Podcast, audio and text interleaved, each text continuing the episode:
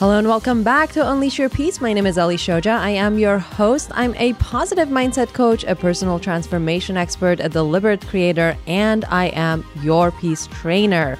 And Unleash Your Peace is your peace training. It is the podcast where every single week we dive into a different topic about the internal world, and we do that for one purpose to get you looking inward. Because when we go inward, that's when we discover our peace, our creativity, our inspiration. We discover the source of our joy and happiness. And when we live from that place of joy, peace, and connectedness to that infinite beingness of us, the non physical part of us, we don't just incrementally improve the quality of our lives, we exponentially innovate every aspect of our experiences on this physical plane. We become whole, we become powerful creators that we have come here to be, and we become uplifters in our families, in our society, and that's the point of being here. We're here with a really special episode today. I have Nilu Naderi, who has joined the Unleash Your Peace family, That's right. this podcast over here. And today, together, we have our first ever guest. So you get to not just listen to us blab about the internal world for a change, you get to listen to somebody else, somebody who's actually incorporating the stuff that we talk about here on this podcast into her own career. And who I have here is a filmmaker, uh, international filmmaker from Ireland, and she's been living in Berlin for the last 10 years, uh, doing some really exciting stuff. Can't wait to dive into it. I have Nora Deneen. And Nora, will you tell us just a little bit about who you are and what you're doing right now? Of course, and thank you for having me on the show. And it's just really exciting to hear you talk about what you're talking about because you're putting in words what I've been practicing so it definitely feels connected and inspired, like in terms of us doing this together. Um, so I basically I come from Ireland. I I'm a fine artist. I come from a painting background, and I knew from painting that practice where it was just me and a canvas that um, I would have a plan in my head, and almost like also this need to be seen and heard. And yet, when I went to paint, something completely different would come out. Mm. And over time, and I've been practicing for over 10 years in painting, um, I studied in London. Um, what I started to come to see was there was this kind of inner seeing that would come about that would bring me into a place of awe, you know, and and gratitude and hope. Mm and that you know at the time in my life um, my father got sick and he died when i was 18 and i was ve- i grew up in a very close family.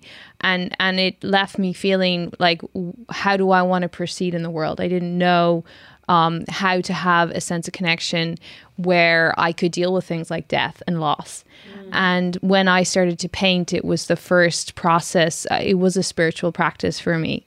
Um, and i started to connect with that inner inner child or that inner part of me.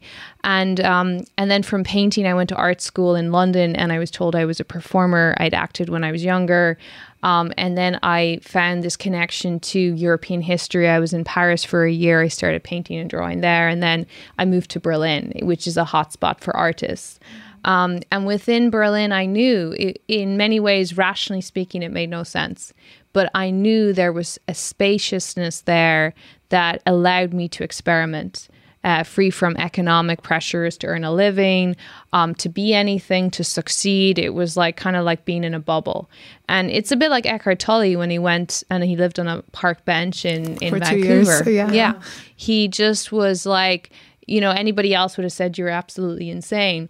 But there was this inner guide, and a, a, friend, a gallerist in London, said to me, You know, you know what to do. She said, You're yeah. an artist, trust yourself. Yeah. So um, when I was in Berlin, I was painting, and then I reached a point where I feel for me, performance and filmmaking is it's so real because you're you've got a camera and you can actually you're responsible for what you show of the world. Mm-hmm.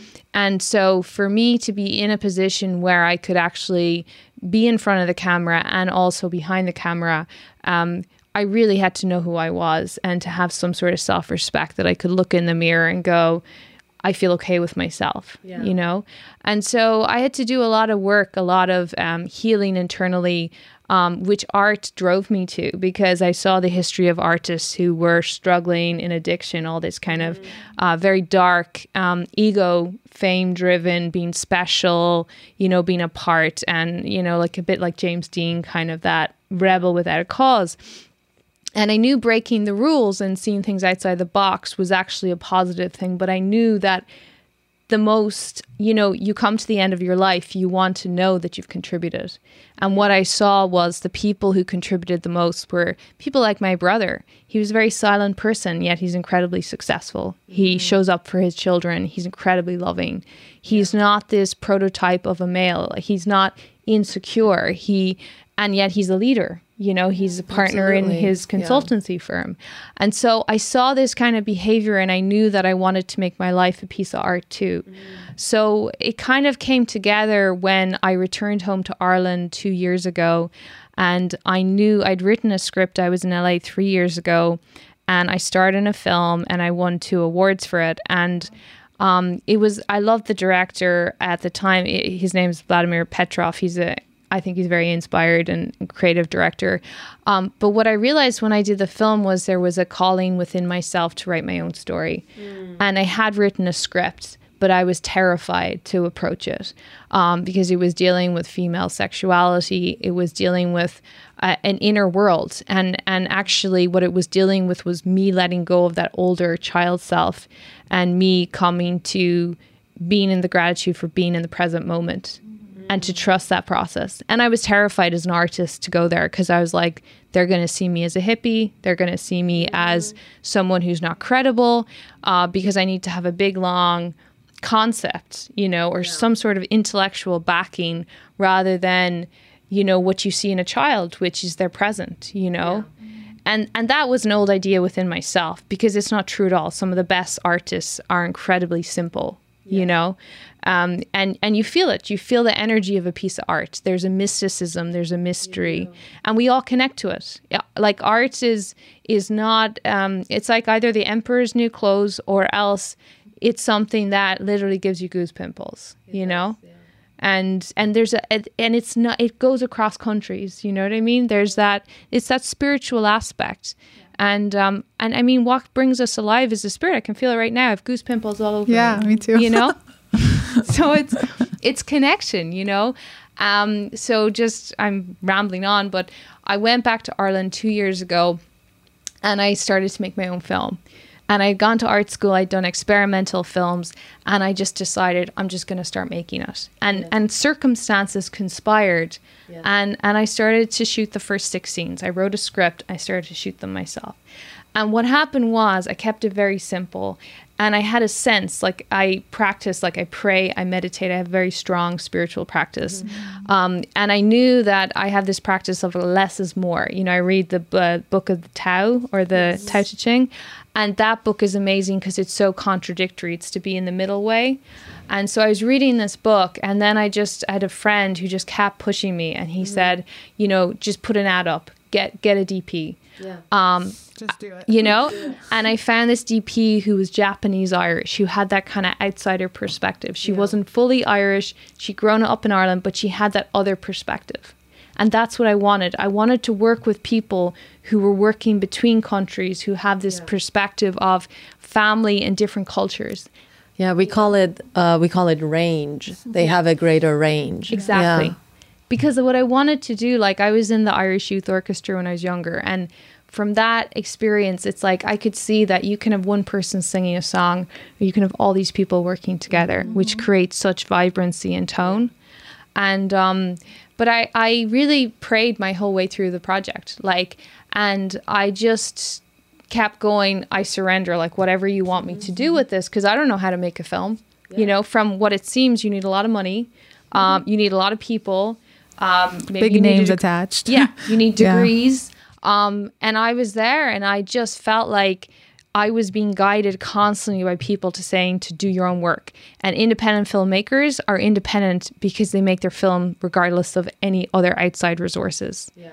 We talk a lot about this uh, dichotomy, right? A lot of times we feel like we have to do something, you have to do X, Y, and Z. There's this specific way you have to go about getting things accomplished, right? What you have done is so incredibly amazing. You tapped into inspiration mm-hmm. and inspired action. And on top of that, I mean, from what it sounds like, you, you were giving us kind of the story of how it all came together. Mm-hmm. You infused that inspired action into the actual project. Mm-hmm. So then everyone else who's involved, who who stuck it out with you, was also living from that space. Exactly. Which yeah. which is pretty phenomenal. Yeah. Like there was no there was no rules on set. Mm. It essentially was about responsibility of behavior. Like mm. it was unreal. Like because what I noticed even between the whole thing of the crew versus the actors and all of this stuff, and actually they were all allowed to be themselves and that's what i wanted because i wanted the camera person to feel so at ease it was like that she was just there was no pressure on her or anything so that she'd be in the flow yeah. and i wanted the sound person to feel heard because often they're dismissed as being not as important as the camera person right. and i was like uh, constantly we were in conversations about the art it was for the love of art, you know? Um, and then the actors also, I would say to them, I would give them the script. I would say, How was it for you? Yeah, I don't really relate. What would you say this? Okay, let's go with that. Mm-hmm. So I was constantly going, okay, so this is a starting point. The script is a starting point, but what's your real life experience? This process itself, like of making that film, and then I screened it in the Cork Film Festival in November. The whole thing literally was guidance. Yeah. Even the fact that I screened it in the place where I came from and my mom came to the film festival, it felt so in alignment with my values of where I want to go mm-hmm. that I wanted to come back to a place of my feeling with art or anything is it's community based, it's conversations, it's it's inclusive, it's it's a connection, it's a very humble thing.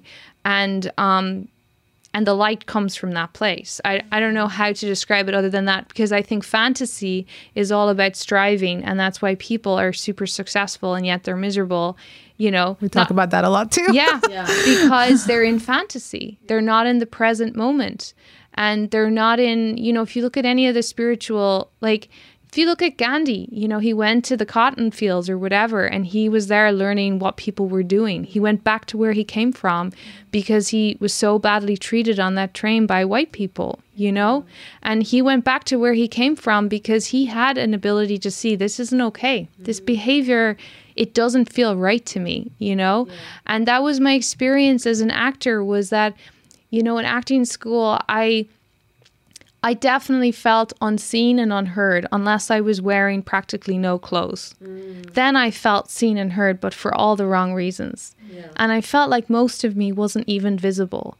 And so I hit a bottom about, was it two or three years ago when I realized that, you know, the way they say in the spiritual world, negative things happen because they force you to make changes. Right. And I felt that that forced me, and I kept hearing the guidance of do your own work, you can do it.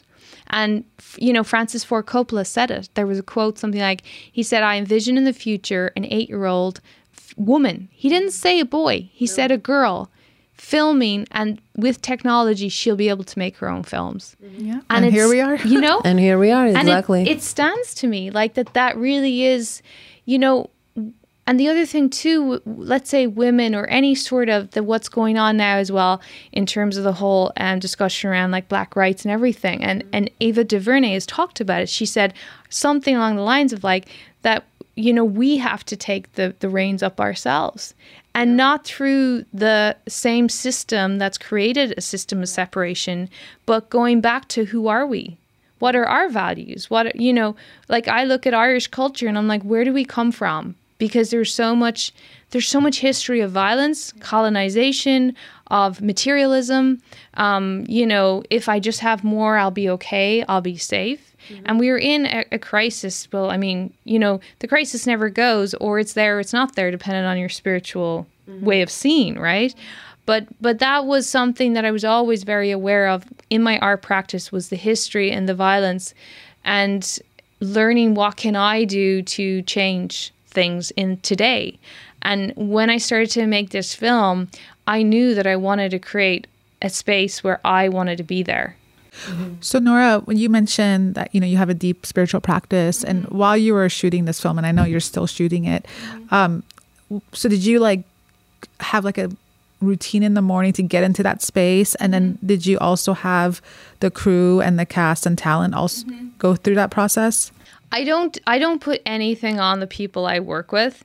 Um, I've found over time that I am attracted to people who are have some sort of spiritual practice, actors especially, because they have such a greater range because they know the dark and they know the light. That's right. and they're very honest and th- they can drop the mask and and I want to see that so that other people can feel that they can start to awaken. Because awaken right is you come alive and you can be yourself. So most of the people I work with now have a spiritual practice and I didn't plan that. It's just it's very you see it in people's eyes. And more and more what I realized is I couldn't work with the other people because of the drama that they would create because there was so much ego involved or you know, people set up all these patterns of creating drama so that they're not a part of a group because they don't think they're worthy and they don't believe in love. And if you're in a situation where you don't create a hierarchy, that can be incredibly uncomfortable for people. And the stuff they haven't dealt with, you know, any sort of spirituality is you look within yourself so that then you're more able to be in the world because you know yourself, you know your mm-hmm. stuff, right? Whereas a lot of people, if they haven't dealt with their stuff and suddenly they're in an environment where, you know, no one's reacting to them, it can be very scary for them. Yeah, because then they start questioning, like, well, who am I? So there is a kind of a process really of elimination where it's a kind of a sacred space and people either it's like they're like what's that I'm not interested or I'm not ready or they're like oh I'm so grateful because I- Finally, I yeah. can be. I, I, can just be without any drama. yeah, yeah. and I don't have to have my secret self because a lot of people have a spiritual practice that's private you know? And then they come in and they go well there's the work world and then there's my private way of like dealing with the work world. And and that was something a vision too i had was that i would create a production company whereby there would be childcare and everything within within the company. Um, so that when people could come to work they're all their kids are always Taken there's- care of. yeah there's not this separation there's not this overwhelming trying to juggle a million different things. right. And it's not kind of looming on them and like blocking their creativity. Yeah, exactly. And and that it's it's family orientated, you know. And in terms of my own spiritual practice, like I meditate like twice a day. I do TM. Um and I've been doing that for like 7 years. My dad used to do it. And that definitely changed changed my life in terms of um, having that awareness in terms of how obsessive my thinking could be, and that also is a change changed my decision making process in terms of um, you know, so I could have, you know, an ego idea of why to do a project or who to work with. You know, people have approached me since I've come to LA producers and and I would get a sense of like no, they don't they're not really in it for the right reasons. And and it was a hard decision to make um because then I was like god, I'm going to have to trust that this is going to work out. That I can do this. You know? And um but I knew it was the right thing to do and the right people have come along you know so it's really a process of tr- like the film is called trust but it honestly the whole process has been akin to that like it's it's really lived experience what i'm you know um, and then in terms of other spiritual practices like i i do go to a buddhist center and i do like sitting and walking meditation. I like to be in groups because it helps me to know that there's other people who just come there because they just want to calm their mind. And then i pray um, i've just read i mean i read loads of different spiritual texts in terms of you know getting into that way of seeing things in a different way um, and I listen to people on YouTube and stuff like this if I if I want to you know get into another headspace and you know the prayer is probably the most important thing I do and meditation. If I don't meditate, I feel it. But again, when I do meditate, my ego doesn't like it because That's right. you know doesn't. I slow down. Well, you're like diminishing it. Yeah, and your ego really does fight anything that uh, is for your benefit. You know, whether it's going to the gym or sitting for meditation. So a lot of times, peace, you know, this idea of inner peace, you know, is portrayed as uh, almost like a passive state of being. And when we think a lot about peace, the way it's like talked about, it's almost this okay, turning the other cheek kind of a thing, right? But what you're kind of touching on, which is why we started, you know, Peace Unleashed, why we talk about peace, why I started this podcast in the first place, is that peace essentially is power. You cannot have power over yourself, over your life, over uh, your decisions, over your mind, you know, over your thoughts, if you don't know how to attain internal peace. Being in that place of peace is being in a place of equilibrium. What you've done, Nora, which is really amazing, is you have taken this concept of having personal peace in an industry that is extremely difficult, right? Production days start at 12 hours. And when you are on production, they go 16 hours. It's not unusual. I have a media company and I am a producer, so I understand how difficult it is to implement this kind of a system in production mm-hmm. you know, especially movie production, where any producer will tell you every day you are losing money mm-hmm. right you're bleeding money mm-hmm. so what do you mean you don't have a you know minute by minute you know breakdown of every mm-hmm. shot and what you need lighted and what you mm-hmm. need doing you know what do you mean you're asking the sound person you know what did you think of that mm-hmm. take you know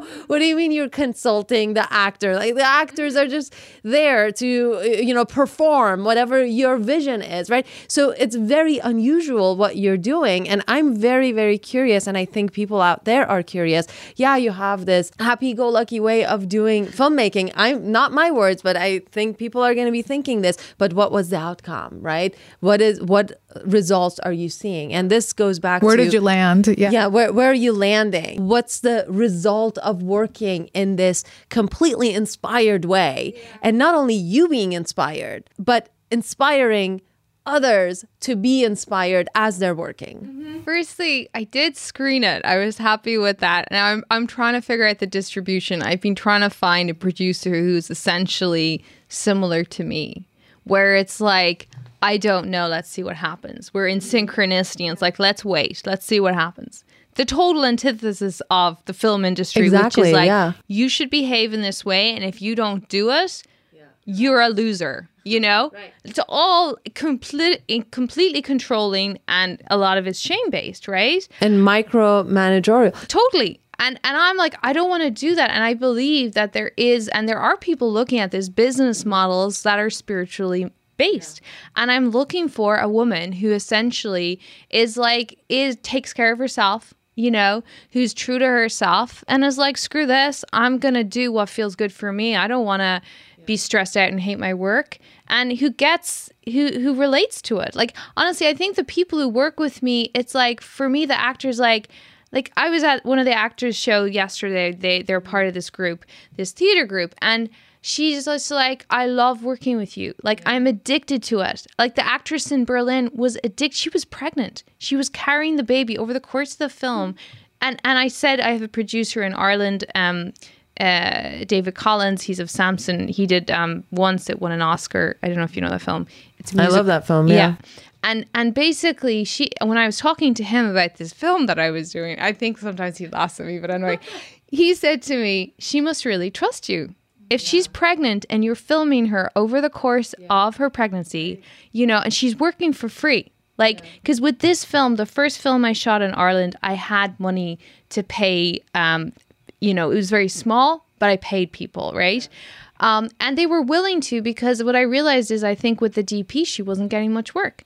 She's incredibly talented. She went to the main film school. I don't know if it's because she's a woman or because she's quiet. Yeah. She doesn't have that, but that's exactly why I wanted to hire her mm-hmm. because I was like, I don't want drama.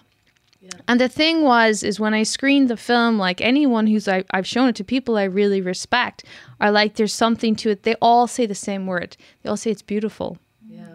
And I realized before I would have thought beauty was just like superficial. And now I realize it's not. Beauty is an intelligence. It's in, it you know, and this is the thing. There's that, so much depth to it. Yeah. yeah. And it's it's really weird, you know, this thing of femininity because we're at some sort of crisis right around women. And, and I actually believe that that you know the yin and the yang. I believe there is a spiritual way of we relate to each other. And i think we've become so in our heads and out of our bodies we've lost all of our sense of sexuality and communication and and well, we've like we've swung the pendulum completely the opposite way. We're right? We- militant. We, don't have that. What you were saying about Taoism and earlier that that equilibrium, that middle Yeah. ground. We, we've lost that. I mean, even the film production sets, they're based on the military. And that's great. Like, if people like working that way, like, I'm totally, like, as an actor, you know, when I move back here in June, I will be auditioning. And I'm someone, I, I have a spiritual practice. So I want to be a part of people's vision. I want to work as an actor. But, but in terms of me making films and when I have fun, it's that it's like kids playing. Yeah. The guy or the woman is holding the camera. And the other thing too, it's interesting, is like anybody who comes in with like the Me Too stuff, it doesn't work. Mm-hmm. Because from a point of view, it's like you have to deal with your sex stuff. You know what I mean? Initially, you're bringing sex into the workplace because it's a way of you, again, it's ego. Like the way I see it is it's really just about we have all these coping mechanisms and we have shame around it because we're kind of misguided, let's say, with the instinct of sex, or we're misguided with the instinct of what it means to be a woman too. We can abuse that. As an actor, I've seen it many times mm-hmm. where actresses just play the role. They the push up their boobs, whatever they have to do to get the part, and then they feel humiliated and they're also angry. There's a subtle anger underneath it all the time. Personal anger for Yeah. even putting themselves in that situation. Exactly. And then they go, I don't have any choices. And mm. when I wrote this script in, in Berlin, that was the first script I wrote when I went back to acting school, it was because of the rage I felt when I was in this class and I realized that I couldn't fully show up as an actor. Because the roles I was given, I loved the writing, but I was like, I'm not in it. I'm like a little accessory. And I wrote this script. It's called Frigid, right? It's the most taboo word you could possibly use for a film. But like, I decided it came from that artist in me that was like, I want to take a word that has a lot of taboo and break it down and look at what this is. Mm. And what it came to was I decided the word frigid so described this sense of hypersexuality that we see now in film and violence, where it's like it's almost like we are so sexual, but we've lost any sense of pleasure and we've lost any sense of actual connection. Yeah, and love. sensuality. And, yeah. it's simply about power. Like it's simply about humiliation and shame and like, you know, how violent can you get? And um, you know, that's when I realized like sexuality as an artist, sexuality and creativity is so linked up. It's again spiritual. It's the spirit. Mm-hmm. You know, your spirit is either alive and awake and you feel nurtured and you feel connected and you feel at one with another person. And that's intimacy because you're listening to each other, you're present with a child or with an adult. Like you can't harm a, another person if you're listening to them, you know? And and with the whole Me Too thing, I, I literally just feel it's just, I'm not listening to you, I'm just looking at you and you're in a fantasy of mine. Mm-hmm. And I think that comes from a place of I'm really scared that I can't do my job, so I'm doing all this weird behavior, you know? Because, you know, I I honestly think it's all unconscious. This is all unconscious behavior. And I feel like I'm trying to work on as a leader as such in terms of what I'm doing to like try and communicate even with men in the industry who are acting out sexually to, you know, even the actors to go, you don't have to do that. Who are you? Like what's important to you really? You know? You can drop the mask. You know if you're if you're into that then you can play it. I don't care. You can play that out too. But when you stop like shaming people and you go you know let's see what this is it's really interesting that they take the power back and not in a way that harms others people but literally they are heard and they are seen. And mm. that's what I want to do with these films. Like everybody has, you know, they have their light inside of them.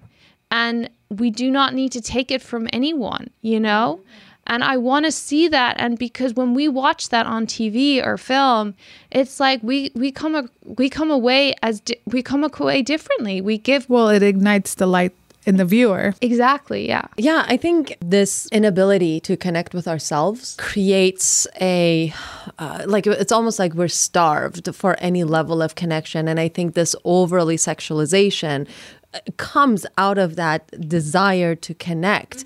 But if you don't know how to connect to yourself, then how are you going to connect to anybody else? Mm-hmm. Right? So then we think, oh, sex must be connection mm-hmm. because it is the representation of connection, right? So therefore, if I sexualize this person, then we must have connected. If I put out, then maybe there's a connection, right? If uh, if we sleep together on the first date, maybe there's a connection. So there's this over sexualization, and I think it comes from a place of I don't like myself or I, as you say i have a lot of shame about who i am because i feel unworthy i feel unlovable and so therefore I feel like I need to perform mm-hmm. in order to become worthy mm-hmm. and become lovable, but it's it's misguided. The thing what I've seen too is there has to be a breakdown. Mm-hmm. Like I, you know, I, I still go to acting class because I, I want to stay in the learning and, mm-hmm. and the training. But I went to a class recently and again I had the same experience like I can't do this anymore because what I really saw was again this thing of like me going in without any makeup on. I have makeup on today, right? But a lot of the time I don't wear makeup. Mm-hmm. And actually, in my film Northern Star, which I screened in November, I had no makeup on the film. None of the actors had. Do you act in all of your all of your film? Not not the one at the moment. The one in Ireland I did. Um, when I get funding, I act in it because I don't. I'm not behind the camera. When I don't have funding, I shoot them anyways. The structure I use is the the new wave, which was Godard couldn't get any funding, so he said we're going to ch- shoot the cheapest film ever made. We're going to shoot it on the streets. We dub it afterwards. Improv.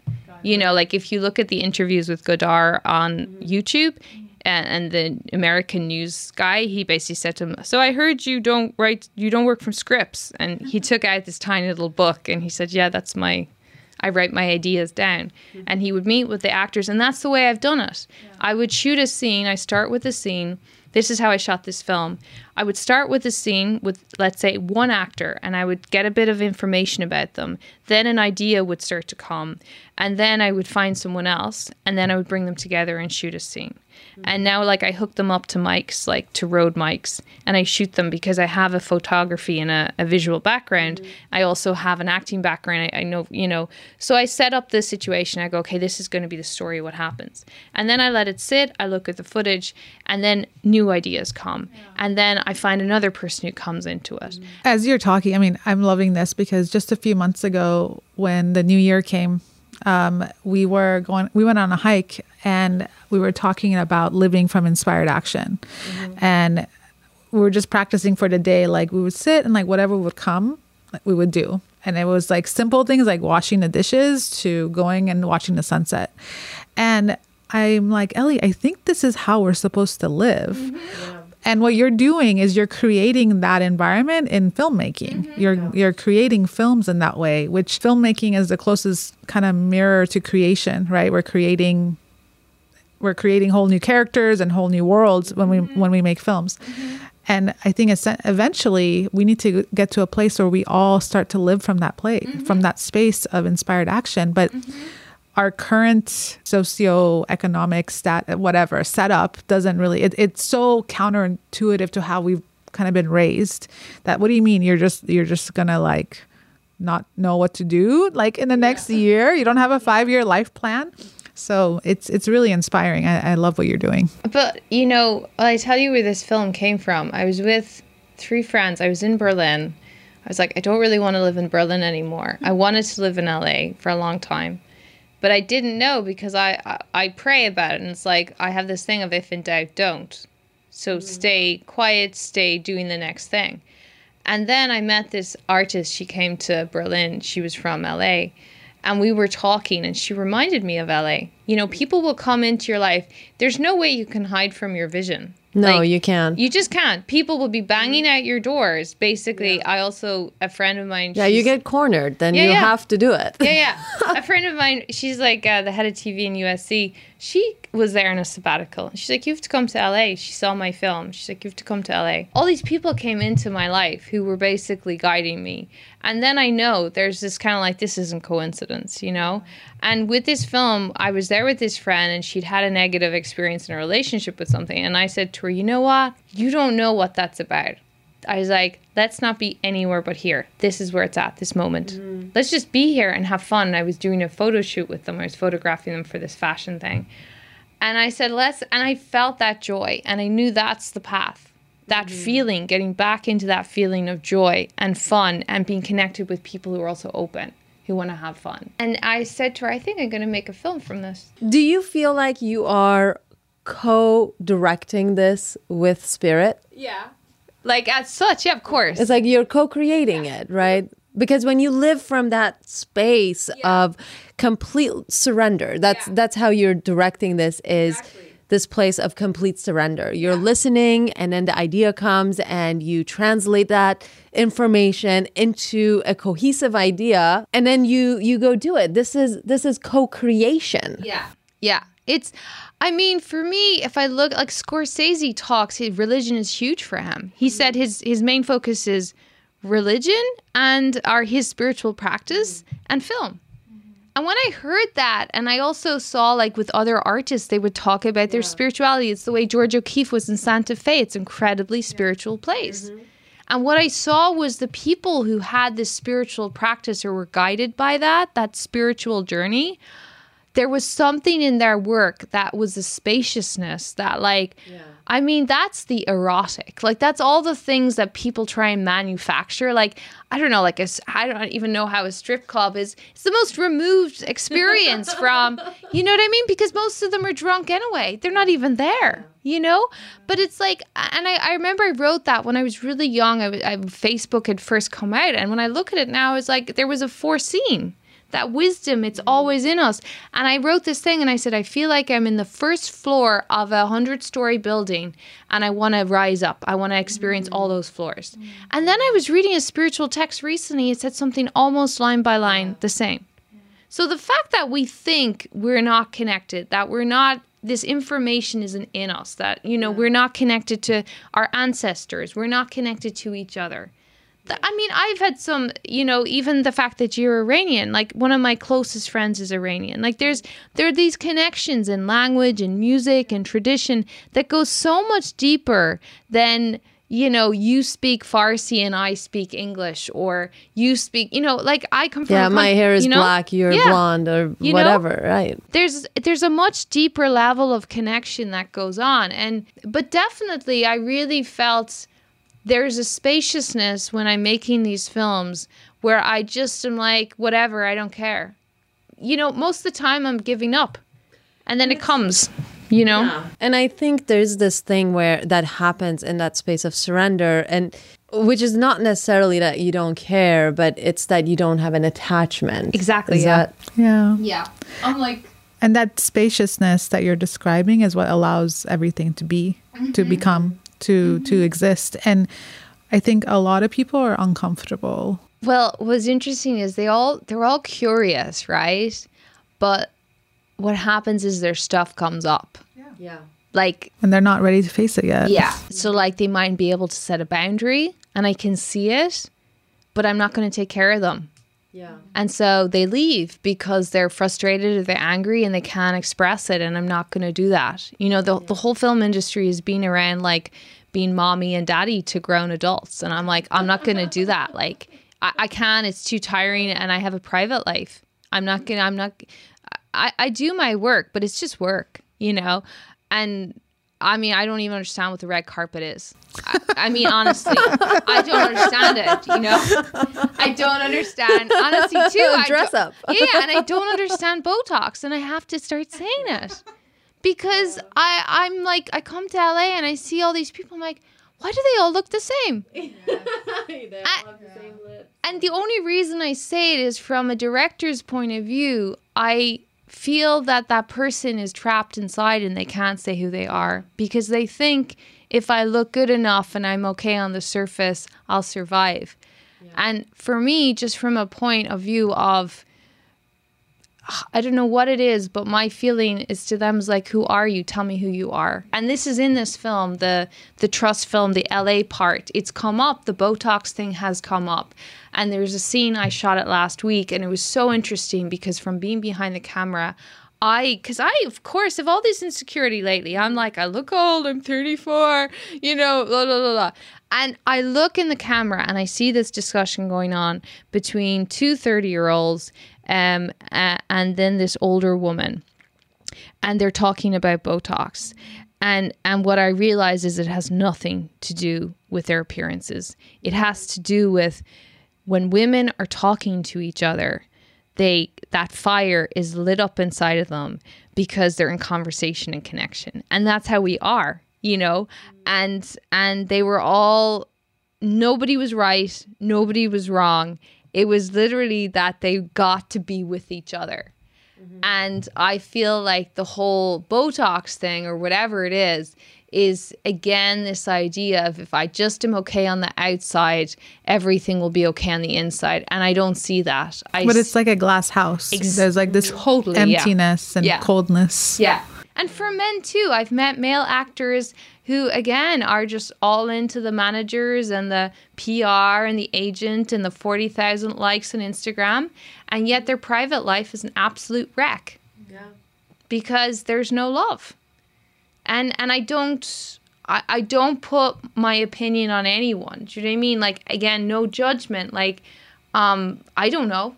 Do you know what I mean? Like I don't know, but but just from a point of view of caring and, and just a sense of an intuition, you know, I'm like I don't want that. It's too dark for me. Mm-hmm. You know, the light comes from that wisdom. It comes from that joy and the love and the self acceptance. And the actors, honestly, who I work with, who are incredible. Like I have one actress, and she said she in the film she just has all that she she has a nose that's like kind of protruding, and she said there's been so many times I look in the mirror and I I, I cut out my nose, and I imagine what I would be like if I had a perfect nose. And the thing is, she's like, but I'm not going to do it. And honestly, when she doesn't alter herself and she lets herself be, what she brings to the camera is just fucking genius. Mm-hmm. Excuse my language, mm-hmm. but she's an incredibly gifted actor Yeah. because she shows up as she is. Because in a good actor, they're just themselves. They're natural. You know, they don't have a mask. You know, that's my experience. Because when I work with actors who are putting on a show, I'm like, this is kind of boring because there's another part of you that's somewhere else in the room and I can't reach you And they're not present. they're not emotionally available. And and if we are watching a film where the person's putting on a show, You know it. yeah. So when are we gonna have the opportunity to see this film? Well, I have to go to Athens. I'm going back to Berlin. I'm moving to LA, so I'm giving up my apartment, and um, then I'm going to Athens for a month to shoot the film in the same way, which is going to be an interesting test. Um, and then I'm coming back in June, and then I'm working on the post production. I'm looking for an editor at the moment. Again, the whole process of the post production is a whole other surrender, like finding the right editor who um, is also they have to have a spiritual practice because if they don't, they're going to cut it uh, in a certain way that's telling a certain story. Well, they have to be vibrationally aligned Mm-hmm. with everything that you have been doing, right? So I think the spiritual practice is a symptom of a certain vibrational signature Mm-hmm. that you have. Uh, because you can have a spiritual practice and not really have a deep spiritual practice, Yeah. right? There's there's a lot of people I think who are surface level uh, spiritual and that's fine. You know mm-hmm. everybody is on their own journey. Mm-hmm. But i think what uh, is happening here is that you're attracting people to yourself who mm-hmm. are vibrating at your frequency. And that's what that editor is going to be because you cannot help but to attract what you are putting out into the world. Eyes open, you know? Like, I just think if we think about it in the 90s, there was that film Eyes Wide Shut. Yeah, the Tom Cruise movie, yeah. It's all violence and like, I don't trust you and games, and I'm like, eyes wide open. eyes wide open Yeah. Nora, it's been so incredible having you on this show. And uh, you're leaving tomorrow to go back to Berlin. And uh, I'm so glad that uh, our friend Layla put you in touch and uh, suggested it, that you be on the show. We're so glad you could put it into your schedule before you leave because you have such incredible wisdom. And uh, we talk a lot about living from an inspired place. And you're not just living from an inspired place, but you're making film from an inspired place, which is one of the most difficult things you could be doing. And we can't wait to see that. So, where can we see your first film and how can we follow your journey along? Are you posting on social media? Yeah, so uh, I have an Instagram account and it's Groundless Films. So it's G R. So it comes from Pema Chodron's thing of groundlessness. Groundless. G R O U N D L E S S. Groundless. Yeah. And films, and that's Instagram. And there's also Nora Deneen Artist. And I have it a little, it's only like those Instagram trailers are like, I don't know, 30 seconds or something. But I also have a trailer. I have a website as well, www.noradeneen.com. Um, and you can see a trailer for Northern Star, the film I screened in November. And I'm actually setting up at the moment. Um, I'm basically trying to start screening it in LA since I've come here. So I've I've uh, submitted it to the Egyptian Theater. They have a women's program, and I have a friend recently who has a theater, and I'm talking with him about screening it there. Um, and then I I'm guessing just from experience with the trusting it'll be wrapped up the shooting at the end of June. I, I'm hoping by the end of the year it'll be finished and then I'll be starting. So if there's any producers out there who are hungry and you know you you feel connected to what I'm saying mm-hmm. and you want to you know start to work on the distribution and and you're you know have experience with festivals and all this, please get in contact with me. You can get in contact with me through my website www.noradeneen.com. Any last words, advice for somebody who is terrified of surrendering? Um, what? And thinking about Botox. Botox. I think you know if, if you're thinking about Botox, sit through the discomfort of the self hate that you think you have to do it. Whenever I've had a gun to my head, feeling I have to do it, I'm gonna die if I don't do this. Those are moments of transformation. Yeah. Because you face Beautifully said. I faced these moments where I was like, oh, I'm fat.